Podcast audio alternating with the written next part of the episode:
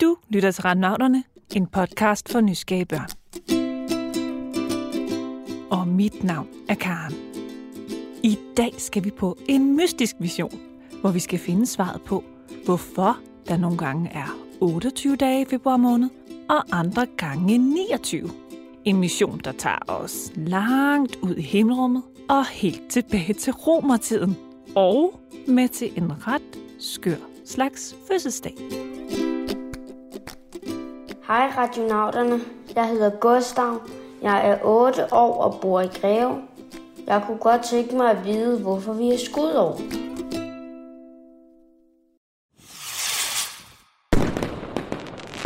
Når det er nytårsaften, så skyder man det nye år i gang med højlytte og farverige eksplosioner. Men det er altså ikke det, man kalder skudår.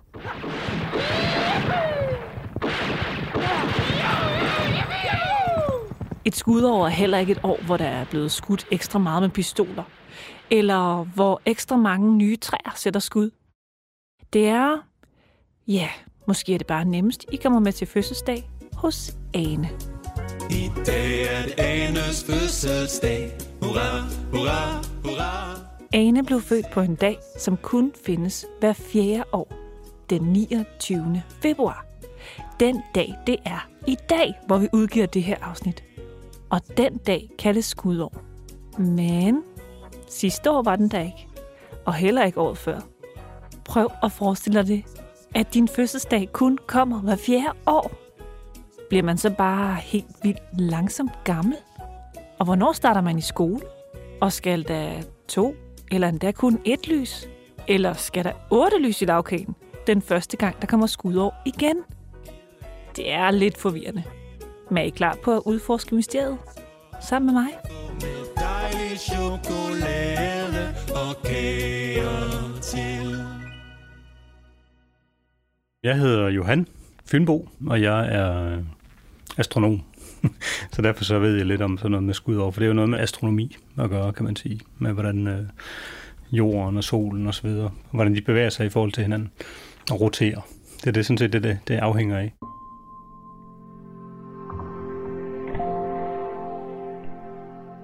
Et skudår handler faktisk om planeter og stjerner. Og mere præcist handler det om vores planet, Jorden, og vores stjerne, Solen. Jeg tror, vi er nødt til at sætte fod under rummerkatten, så vi kan se lidt nærmere på det.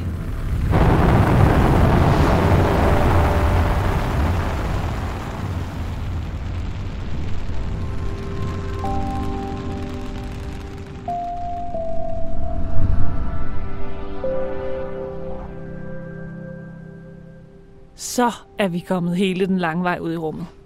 Og vi svæver rundt i vores rumskib. Øj, og der, lige foran os, har vi solen. Hvis man nu kunne øh, udover se den her enormt klare ting, som solen nu er, så vil man også kunne se, at der er planeter. Åh ja, der er Mars, Jupiter og Saturn med sine ringe.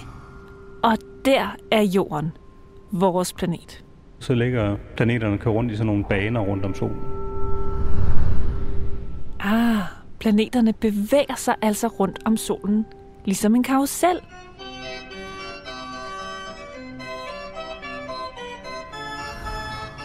Bortset fra, at det kom meget langsommere. Fordi der er jo enormt langt rundt om solen. Og nu ser jeg jo godt nok langsomt, men faktisk flyver jorden rimelig hurtigt rundt om solen. Med lige over 100.000 km i timen. Det er altså 1000 gange så hurtigt, som bilerne kører ud på motorvejen. Er det ikke vildt? Men hvis vi flyver lidt tættere på jorden,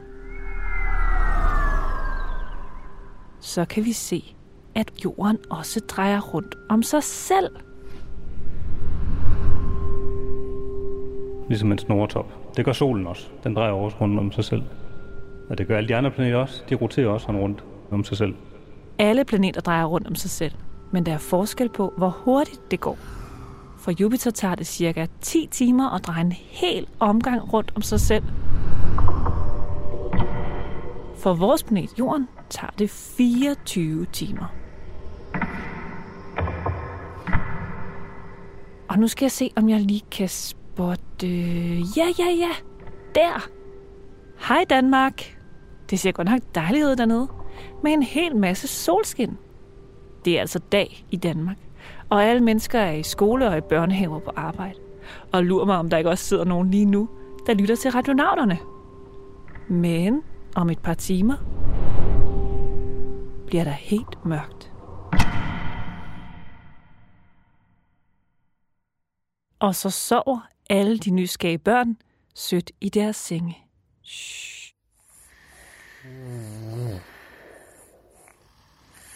Og mens de gør det, kan jeg fortælle, at den tid, det tager jorden at dreje rundt om sig selv, har vi valgt at kalde et døgn. Et døgn er både en hel dag og en hel nat. Dagen er den tid, hvor solen skinner på os.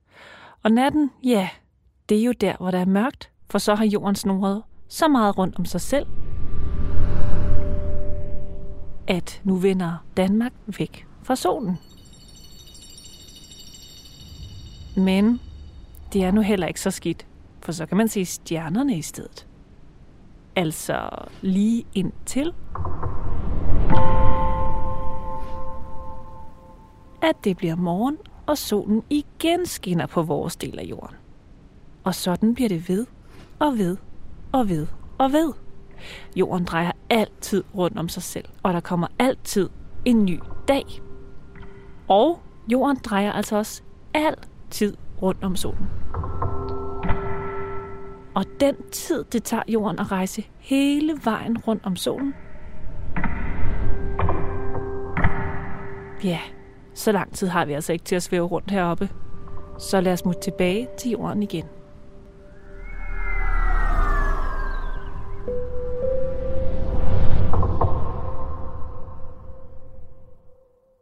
Det vi kalder et år hos os på jorden, det er den tid, det tager for jorden at køre rundt om solen en gang. Det er det, vi kalder et år.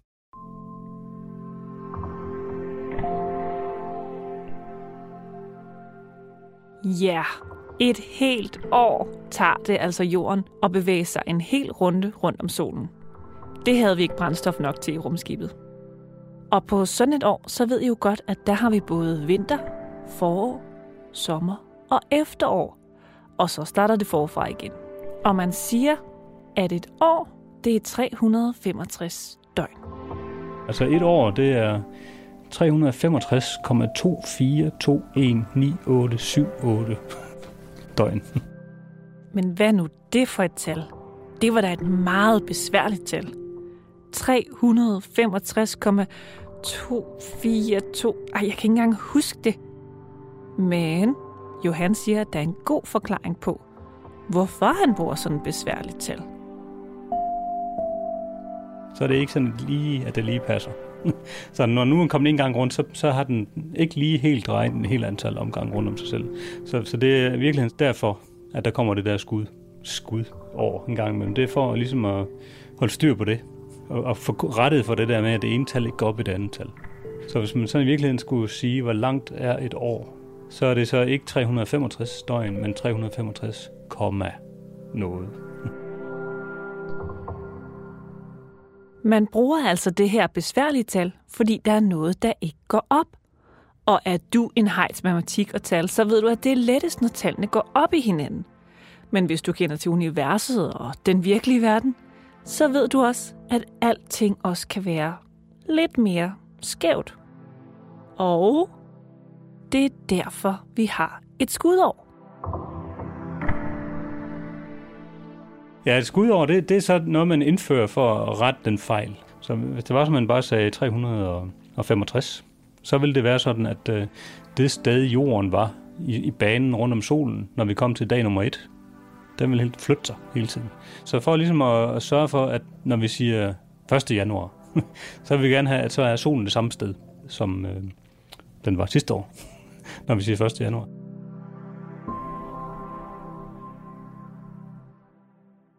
Men nu er det blevet tid til en udfordring. Kan du gætte, hvad det her er?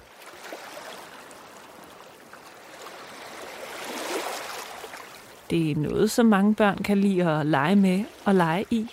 Men så afslører vi altså heller ikke mere. Du får svaret sidst i programmet. Ja, så 1 plus 1 er lige med 2, og 2 går op i 4, og januar er kold, og juni er varm, og, og sådan er det. Hey, du der. Øh, altså- altså mig? Du virker til at være god til tal. Men har du nogensinde tænkt over, hvad der ville ske, hvis man ikke havde et skudår? Øh, nej, det, det har jeg ikke lige overvejet. Ja, hvis ikke vi havde skud over, så ville det være sådan, at, øh, at, at 1. januar hele tiden vil ligge på en forskellig årstid. Der vil sådan, nogle gange så ligger 1. januar i, i, i øh, og når det er vinter, og nogle gange når det er sommer. Nej, altså, Nixon Bixen, det, det passer jo ikke. Januar ligger i januar. Den skal ikke rykke sig. Det skal altid være vinter i januar. Ja, det er lettest sådan. Det er jeg enig med dig i, og det tænker jeg også, at I derude er. For hvis den 1. januar og alle andre datoer for den sags skyld hele tiden rykker sig, så er det jo ikke kun Anes forældre og gæsterne til hendes fødselsdag, der er forvirret. Så bliver det virkelig svært at finde hoved og hale i datoer og årstider. Så vil man måske have sommerferie i januar i et år, og vinterferien, skulle den så holde som sommeren? Og faste navn i maj måned? Ej, det ville være helt skørt. Og meget forvirrende. Og det synes man sådan set allerede for over 2000 år siden. Hør bare her.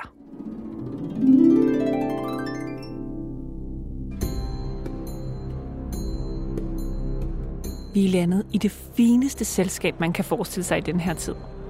Vi er nemlig på et kejserpalads, og kejseren han står derovre og blærer sig.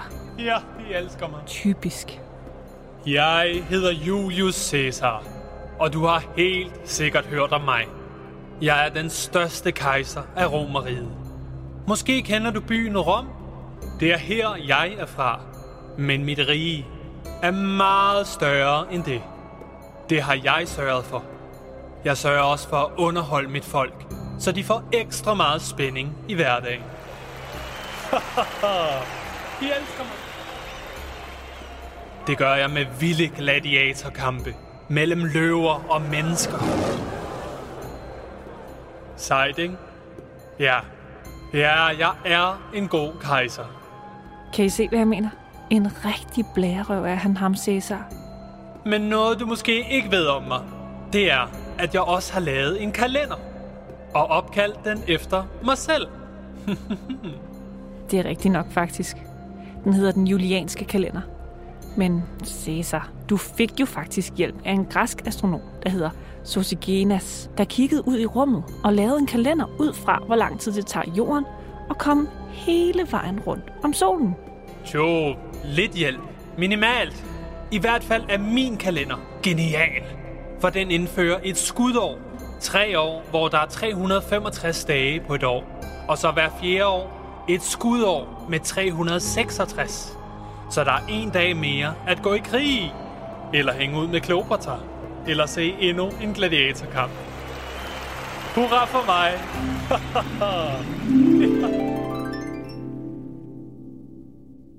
Sikke en type ham Cæsar var.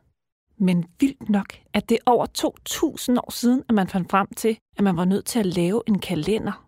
Altså den måde, man beregner året ud på, ud fra jordens bevægelser rundt om solen.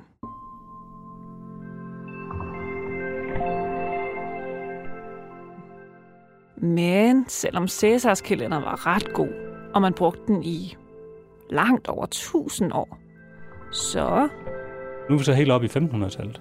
Der var det så faktisk sket sådan, at øh, så var tingene skrevet i cirka 10 dage. At der, hvor vi var øh, 1. januar, det var så 10 dage tidligere end 1. januar, tilbage i, på Cæsars tid. Så, så det, det duede ikke. Det var særligt noget med påske. Man ville gerne finde ud af, hvornår man skulle holde påske. Det var det, man var optaget af på det tidspunkt. For snart 500 år siden, i 1582, lavede man derfor en lille ændring af Cæsars kalender. Den blev indført af en pave, der hed Gregor, og han boede faktisk også i Rom. Og kalenderen hedder den gregorianske kalender. Og ved I hvad? det er faktisk stadigvæk den kalender, vi bruger i dag, når vi skal holde styr på datorerne og på, hvornår der er skudår og hvornår der ikke er. Okay, vi ved nu, at et skudår er navnet på den ekstra dag, som man sætter ind i kalenderen hver fjerde år, for at få regnestykket med jordens rotationer rundt om sig selv og rundt om solen til at gå op.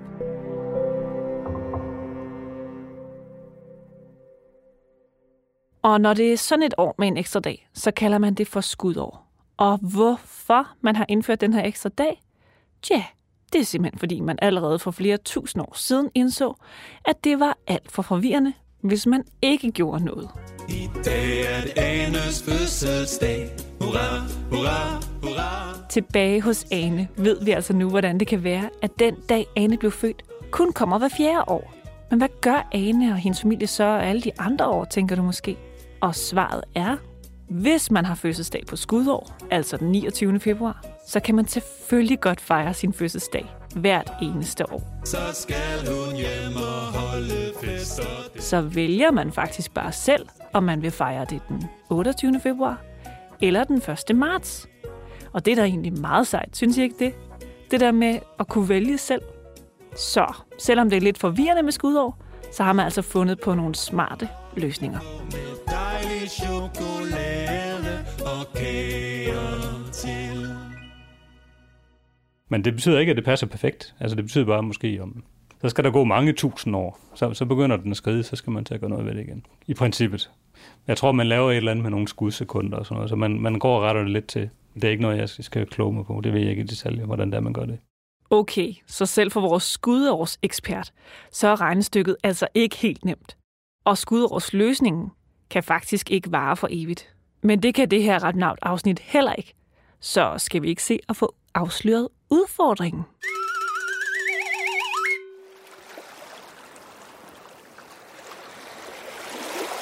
Det er lyden af bølger, der kommer ind med tidevandet.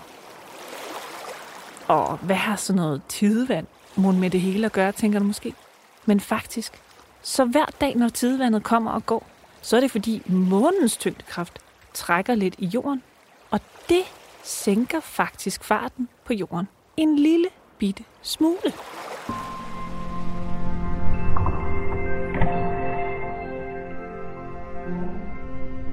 Så det er sådan, at, øh, at døgnet blev en lille smule længere hele tiden på grund af månen. For en milliard år siden, for eksempel, der var døgnet 20 timer. der var selvfølgelig ikke nogen, der bekymrer sig om kalenderen for en milliard år siden. Men øh, der er også en lille effekt af månen med, at døgnet blev længere og længere og længere.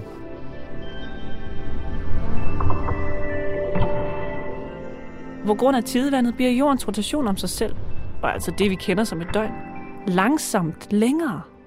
Så i den fjerne fremtid kan det være, at et døgn ikke længere er 24 timer, men måske bliver 25 timer. Og når den dag kommer, så får vi altså brug for nogle nye nysgerrige mennesker, der kan finde på en ny kalender.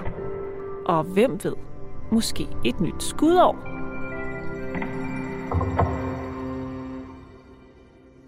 Måske bliver det en, der bor i Rom. Måske bliver det en som Gustav.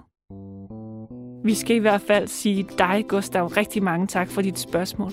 Og også stort tak til astronom Johan Fynbo fra Niels Bohr Instituttet ved Københavns Universitet.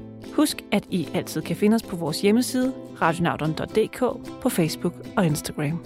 Tak fordi I lyttede med.